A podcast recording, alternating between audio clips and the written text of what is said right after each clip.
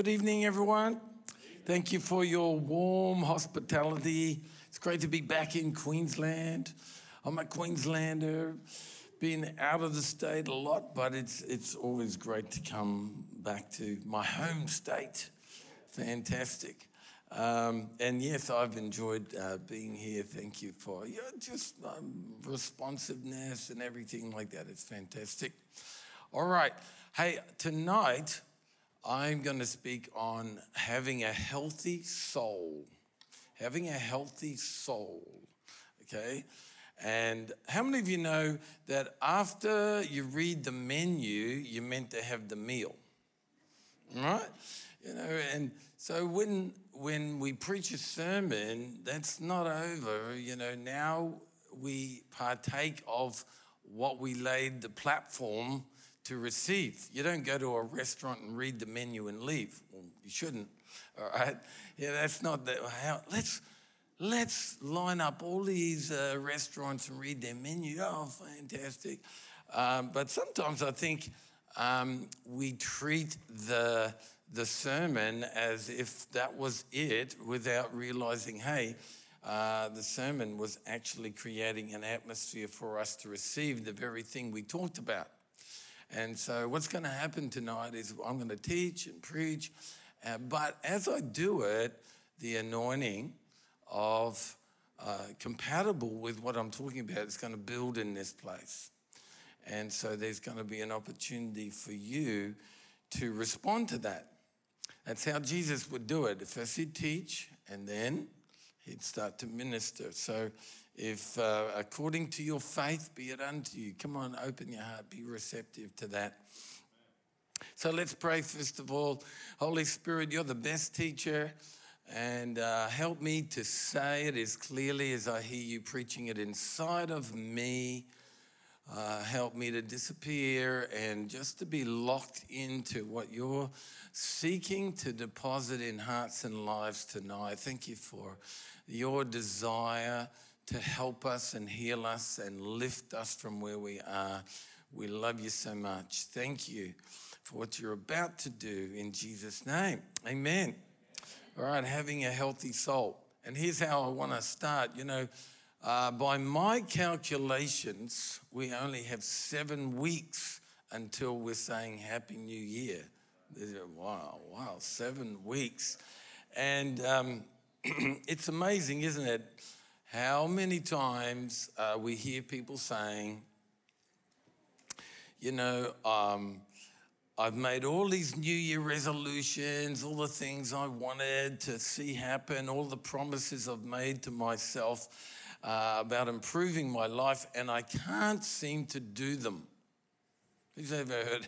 I can't seem to follow through. And they don't seem, the people when they talk like that don't seem to realize there is a reason for that. There is a deliberate connection between getting our lives together and, and our inner life. That's why we don't get it together. There's, we, we've got to get our inner life, our healthy soul life together. And it's not like the scripture isn't pointing at that. You know, this shouldn't be like, oh, wow, I never knew there was a connection between my outer behavior and the inner state of my soul. The Bible's always pointing towards that. Um, that that's where it actually starts doesn't start out here, it starts in here. And let's look at this first scripture, Isaiah 43, probably well known to many of you. This is what the Lord says forget what happened in the past. Do not dwell on events from long ago. I'm going to do something new. It's already happening. Da-na-na-na. And but you don't recognize it. I'm going to clear away in the desert. I'm going to make rivers on dry land. And so, as we set our hopes on having a better 2023, these verses are pointing to how we need to play our part in that happening. Instead of, you know, God's going to do it all. I'm just, no, no, no. The thing I want you to see is no, your soul and the state of it needs to get involved So, first of all, in that scripture, God is telling us not to look back at our past. Uh, why is that? Because when our thoughts are focused on the past, we're, we're not seeing what God is doing now. We're missing it. We're too. Did you know you can be in this room right now totally missing what God's doing now because you're totally absorbed by the past? Right? You, and, and so you're not recognizing that God's doing something in the present moment. Uh, we don't recognize it. And, and the fact that the, uh, the prophet says we won't recognize it tells us that maybe it's not coming with great, uh, in a great spectacular or sensational way. An angel's not coming with a scroll saying, I am being sent from God. No, it could be God could be speaking to you through a casual coffee conversation uh, with a friend, or, or the words on a sign as you're driving that's saying, wrong way, go back. That's a word from God. See, God's saying, I'm doing something, but you're not recognizing it. What I'm saying is, maybe you're waiting for it to be spectacular and sensational, but you're distracted and maybe it's just something as simple as that. Maybe it's something as simple as being stuck in traffic behind a personalized number plate that says, let go. And you're stuck in traffic behind this person without you realizing, actually, God's saying something to you. And you can miss what's happening because uh, you're looking at the present through the lens of the past not realizing. For instance, through the lens of the past, we could believe that something happened in our past that was rejection, and now we realize it was not a rejection, it was a redirection. Recognize that. That wasn't a rejection, that was a redirection. Through the lens of the past, we could believe that our hopes and dreams were buried under life circumstances. But now we realize that seed of my destiny needed to go into the ground so that something completely new could spring up out of it. It needed to do that. The caterpillar needed to give up its life in order for the butterfly to turn up. All right. And through the lens of the path, you, you thought you were staring at the border of your circumstance, but now you realize that's not the border, that's a new horizon I'm staring at. And so we miss these things when we're, we're looking at the present through the lens of the past. And so, really, these verses are about God desiring to bring change. But the real question is are we in a position within ourselves to work with it, to recognize it, to respond to it? That's what the real question is. Not, not the willingness of God, but a, uh, where are you at in yourself? Can you, one, recognize it? Number two, can you even respond to it? All right? So it's not all on God. There's a part that we play in this coming to fruition, all right? So it turns out the change that we're hoping for is not totally reliant on God uh, bringing opportunity to us, it's also reliant on us being in a good place to respond to it. And that brings us to why change is so difficult for humans. Humans struggle. You know, we love the idea of it, but when it's happening, we're not so comfortable with it, you know. So we acknowledge we need to change, we make promises to change, and we mean it. Tears, sincerely mean it. We want to change, but uh, we cry out to God to change. So, why is the follow through such a struggle? And well, we're not our own because the disciples of Jesus actually came to him with a similar question How come we can't seem to do the thing that we know we should do? And here it is. Da-na-na-na. He said, he nailed it. He, in this one verse we're going to unpack tonight, this window of wisdom into the issue that Jesus gives us, wow, he's putting his finger right on the problem. And he said to them, The spirit is willing, but the flesh is weak. All right? never ceases to amaze me how Jesus could say so much with so few words. And so, what's he saying to us here? He's answering their question. He's actually telling them why change is such a struggle for people. And before we get into that, we need to make sure that we're not taking out of context what he originally meant, the original language here. What, what did Jesus intend us to understand from this statement? The Greek word flesh, we could now see is really talking about the frailty of the human nature or the soul, right? The soul, the inner life. And so, really, what he's saying is your spirit is willing, but your soul is weak, and the word weak means lacking in strength. Lacking in strength. So here's what he's saying I get it. You're willing, but you're, there's another part of you that's critical that's lacking in strength. So sure, you can come out and rededication your rededicate your commitment to your dedication of your commitment of your dedication of your commitment of the rededication of your commitment, and you mean it. You mean it.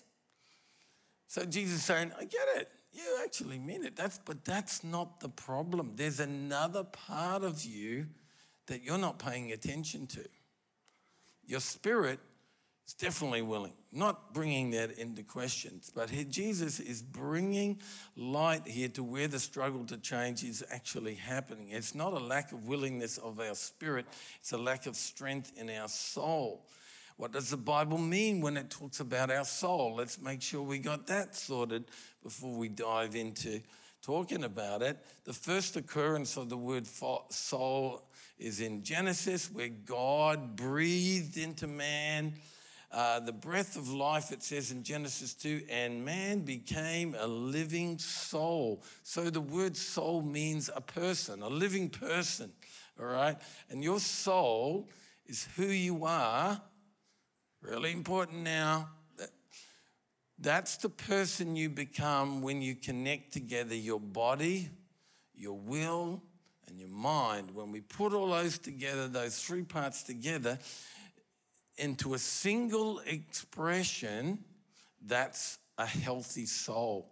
When your physical actions, your mind, and your will are in harmony, working together properly, that's a healthy soul.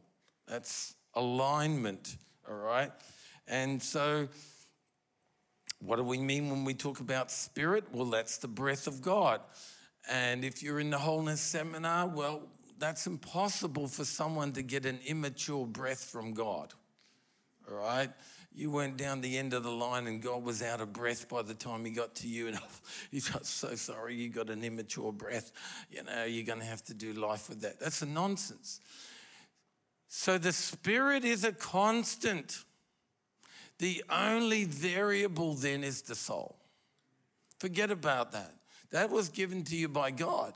God did not give you an immature spirit, He didn't give you an immature breath. So stop all that. Your work is elsewhere. My lisp came out when I said that. That's why I never preach from the book of Thessalonians. It's difficult for t- people with lisp to say th words, all right? So, anyway a distraction on Sunday night here at Emerge Church. All right.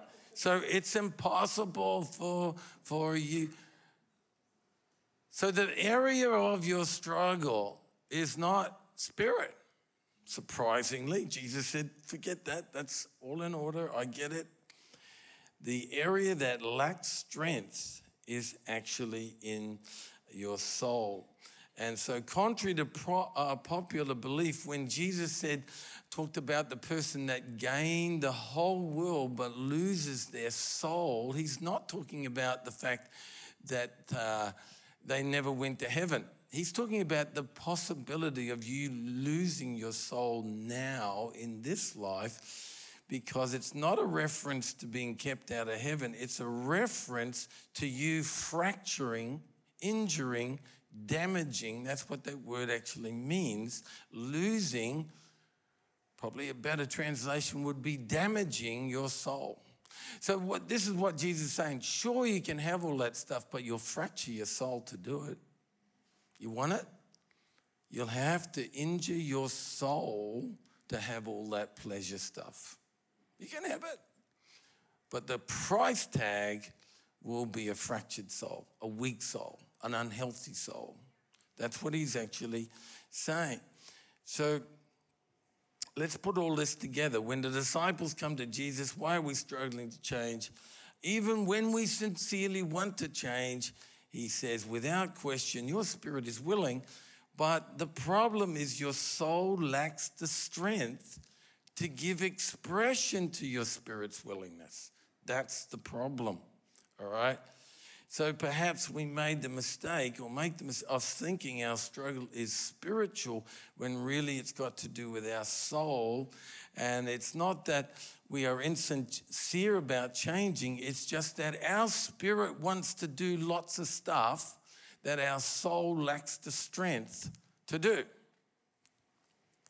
Your spirit's here, your soul's back here. Can't keep up, right? If you like.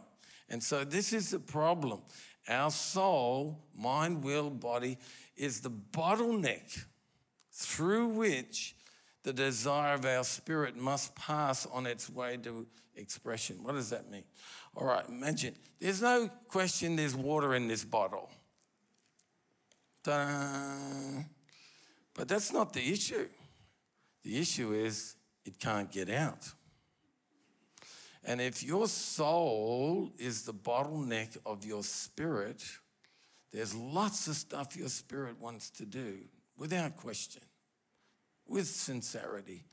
That's not the real issue. The question is is your soul able, strong enough to actually let it out, to give expression? So anything your spirit commits to do can be cancelled out by your soul. Regardless of what our spirit wants, it's actually the integrity of our souls, the alignment of our mind, will, and that actually gets it done. Now that's very confronting because you can't go anywhere in life unless your soul is strong enough to support what your spirit wants to do. And so these insightful words of Jesus pinpoint where our struggle to change is really coming from. We've made everything a spiritual issue. and we've failed to address the issues of the soul. Honesty is not a spiritual issue, it's a soul issue. Obedience, follow through, faithfulness, commitment that's not spiritual, that's soul, right? Okay? And so, because we've thought it was all spiritual and we haven't paid attention enough to the health of our soul, we've ended up perhaps, or Perth people, not Brisbane people, but have ended up a bunch of super spiritual Christians whose weak souls lag so far behind uh, their spirit, they struggle to get stuff done. We get in our prayer meetings, shaka ka ka ka, we prophesy. It's the will of God. We're hearing it. Yeah, we're going to take this city. We can't even get out of the car park without getting offended and uh, being out of shape. What just happened? Lots of spirit stuff, but then our souls lacked strength to follow through. All right? Vision, no doubt, bursting with vision, God vision, God stuff. But that's not the real issue. The real issue is our soul, soul strong enough to give expression to it. I love this verse in Nehemiah chapter 4, verse 6. I love the way that he just goes there You know, if you know the story of Nehemiah, he was the guy, the leader that got the vision to rebuild the wall of Jerusalem. Did God speak to him? Absolutely yes. Was it God's will to rebuild this wall? Absolutely yes. But look at what he says. So we built the wall, and the entire wall was joined together because the people had a mind to work. You know what he's saying? Sure, it was God's will. Sure, I heard from God. But we actually got it done because of the strong soul commitment, turning up, following through, delivering what they said they would do in the hot sun every day. We actually got it done because the soul of the people was strong enough to follow through. So, how many people have gone to their grave with the will of God unfulfilled in their heart? We got to stop thinking, well, it mustn't have been God then. Oh, oh, it was. It's just the soul couldn't rise up with the commitment followed through sacrifice that's needed to actually get it done. So I love the way Nehemiah is pointing the actual reason why we got this done is because the soul of the people was strong. So these are not spiritual issues, they're soul issues. And so, from our willing spirit, we can sincerely say we're going to live godly lives. But if we don't have the strength of soul to handle a word of correction without getting bent out of shape and spreading the dummy and withdrawing, then our weak soul will shut down what the Spirit wants to do every time. It's not a problem with the will of God, it's the problem of a weak soul.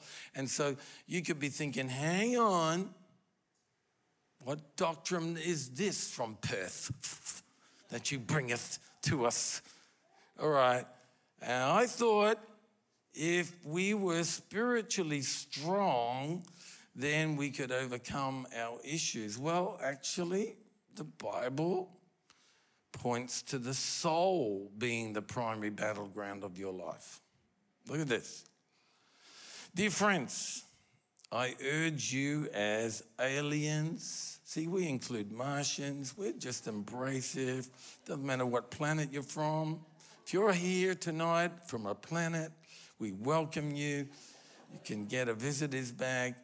All right, so, dear Friends, I urge you as aliens and strangers in the world to abstain from sinful desires which war against your soul.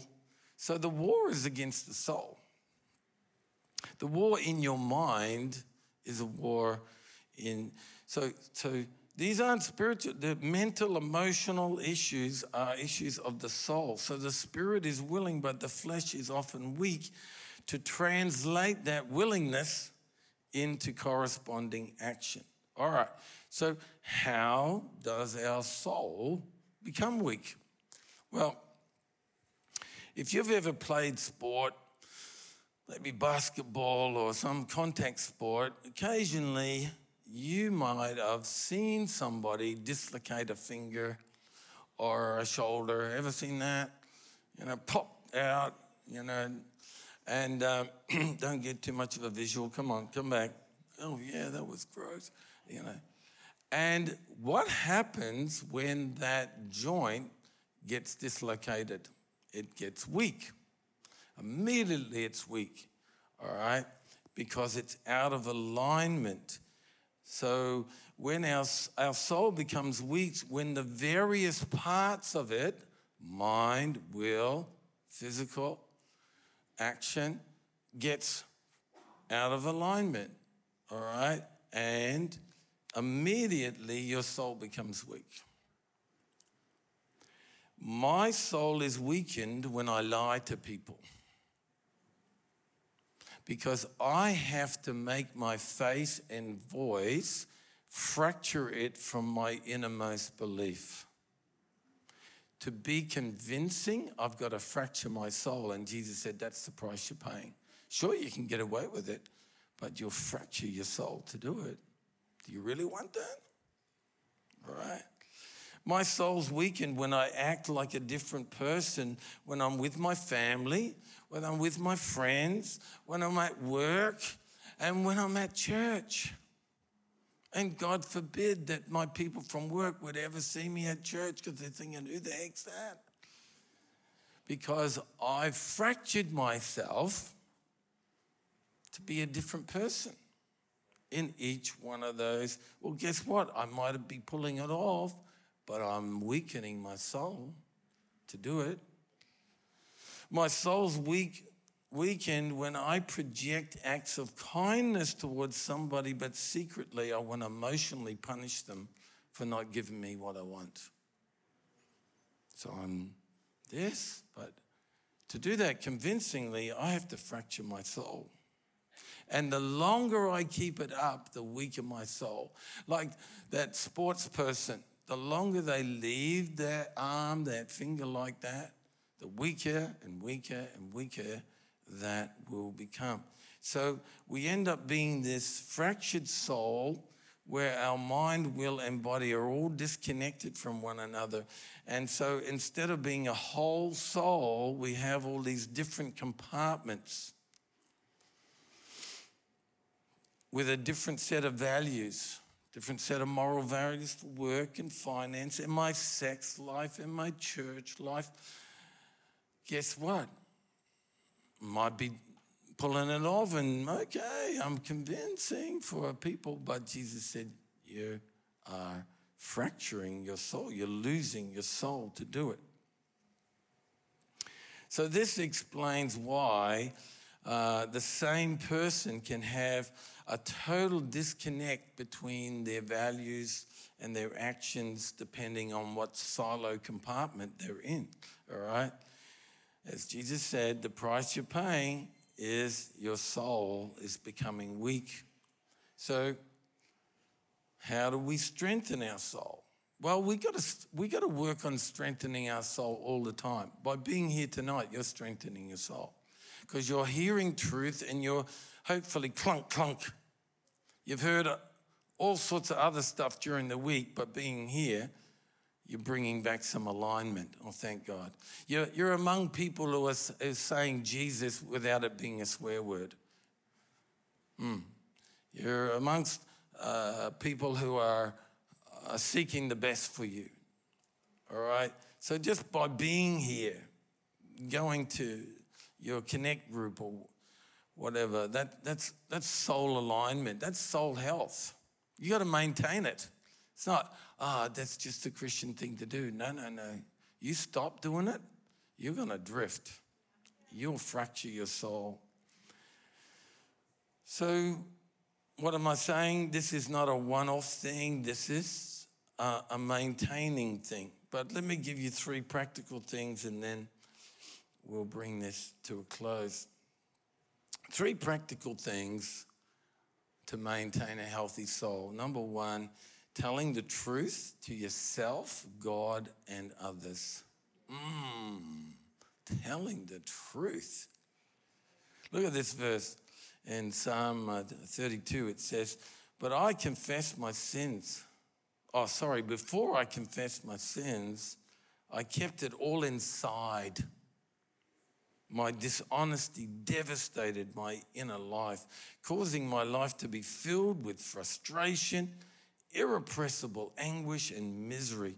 The pain never let up. For your hand of conviction was heavy on my heart. My strength was sapped. My inner life dried up like a spiritual drought within my soul. Why? Because I was not being true with what I was saying. And so when we tell the truth, it's like these dislocated, fractured, out of the joint parts of our soul clunk back in together into alignment. There is so much strain on your soul when you're being an imposter. So much strain. One day, I'm going to get found out. One day, the truth is going to come out. So please understand the reason why God calls us to give up sin is not because it's against its his rules, but because it fractures your soul. Sin is soul pollution. You're not designed for it. That's why it messes you up. He never made you to behave like this.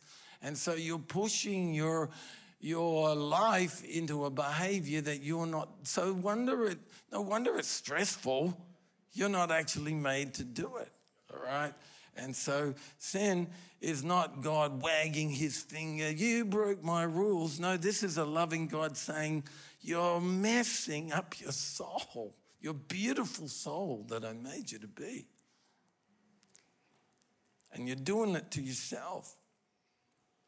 And we hear people inadvertently, without realizing it, saying it. They say things, I feel like my life's falling apart.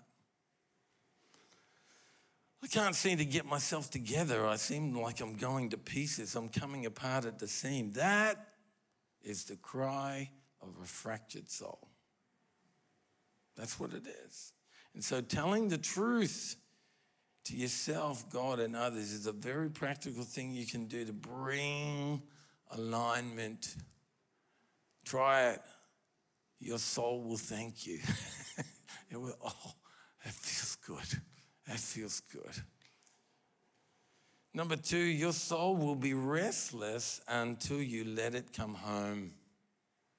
Until you let it come home. See, Jesus said, Come to me, all you who are weary and carrying heavy burdens. And what was the promise? Last part of that verse says, You will find rest for your souls. See, your soul intuitively knows where home is, and that is with its creator.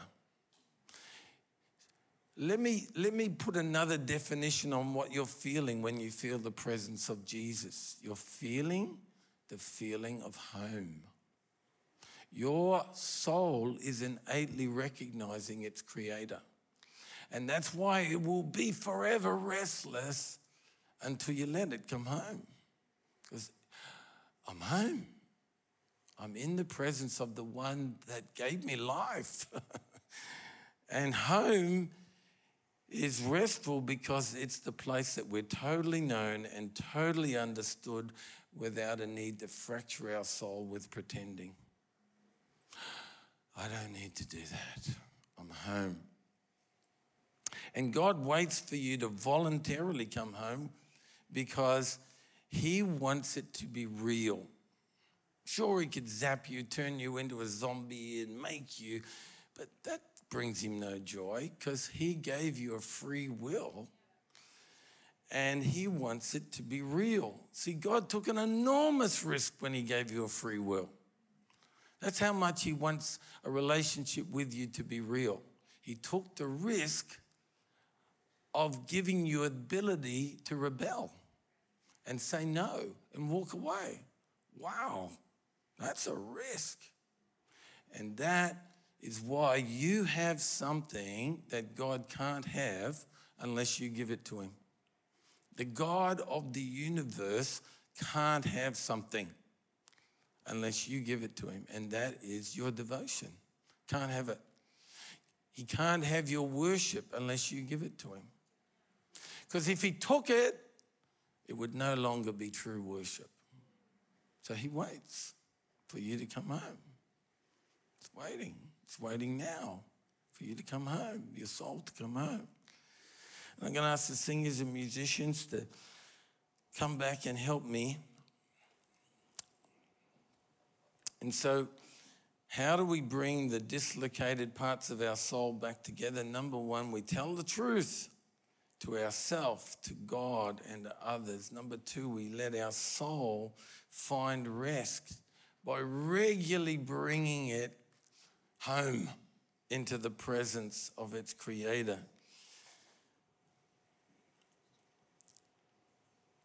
So I just want you to bow your head, and close your eyes, because I want to talk to you for a minute about your soul. Perhaps you're sitting here feeling a bit confused because despite your sincere heart, you still feel like a lost soul. Your spirit is willing, but your soul is fractured. And perhaps, like me, you fractured your soul without realizing it. That's my soul story. You fractured your soul without realizing what you were doing. You just wanted your emotional pain to stop. So you dislocated your heart from your head. And yes, the pain stopped. But the problem is you fractured your soul in the process.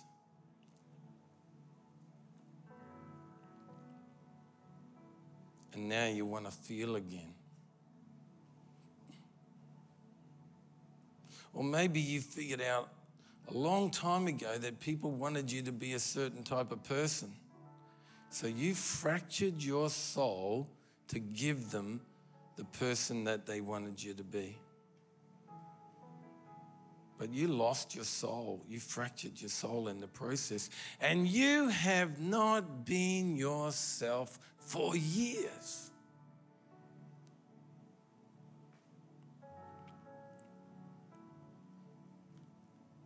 And others here tonight, the fracturing of your soul has gone so deep, you don't even know anymore why you do the things that you do. Certain things trigger your emotions, and it's a total mystery where it's all coming from. Does that mean you're stuck? No, that means we come to the only one who makes us a promise and that is to restore our soul. The Lord is my shepherd, and He restores which part of me? My soul. You want Him to touch all these other areas of your life, and yet He's reaching past them, touching the primary area that He knows needs to be healed, and that's your soul. You need maybe physical healing here tonight, but God actually reaches part, past that and says, Actually, I need to touch your soul first. Because your soul was in pain long before your body was. And now all that's happening is your body is mirroring the state of your soul. That pain, that you're feeling in your body is really a reflection of a soul pain. And when that gets healed, that's why he's reaching for your soul. When you're in the presence of Jesus, you're in the presence of the healer of your soul. And right now, the Spirit of Jesus is in this place. waiting for people to use their freedom to choose, to choose Him. Say, I want my soul to come home.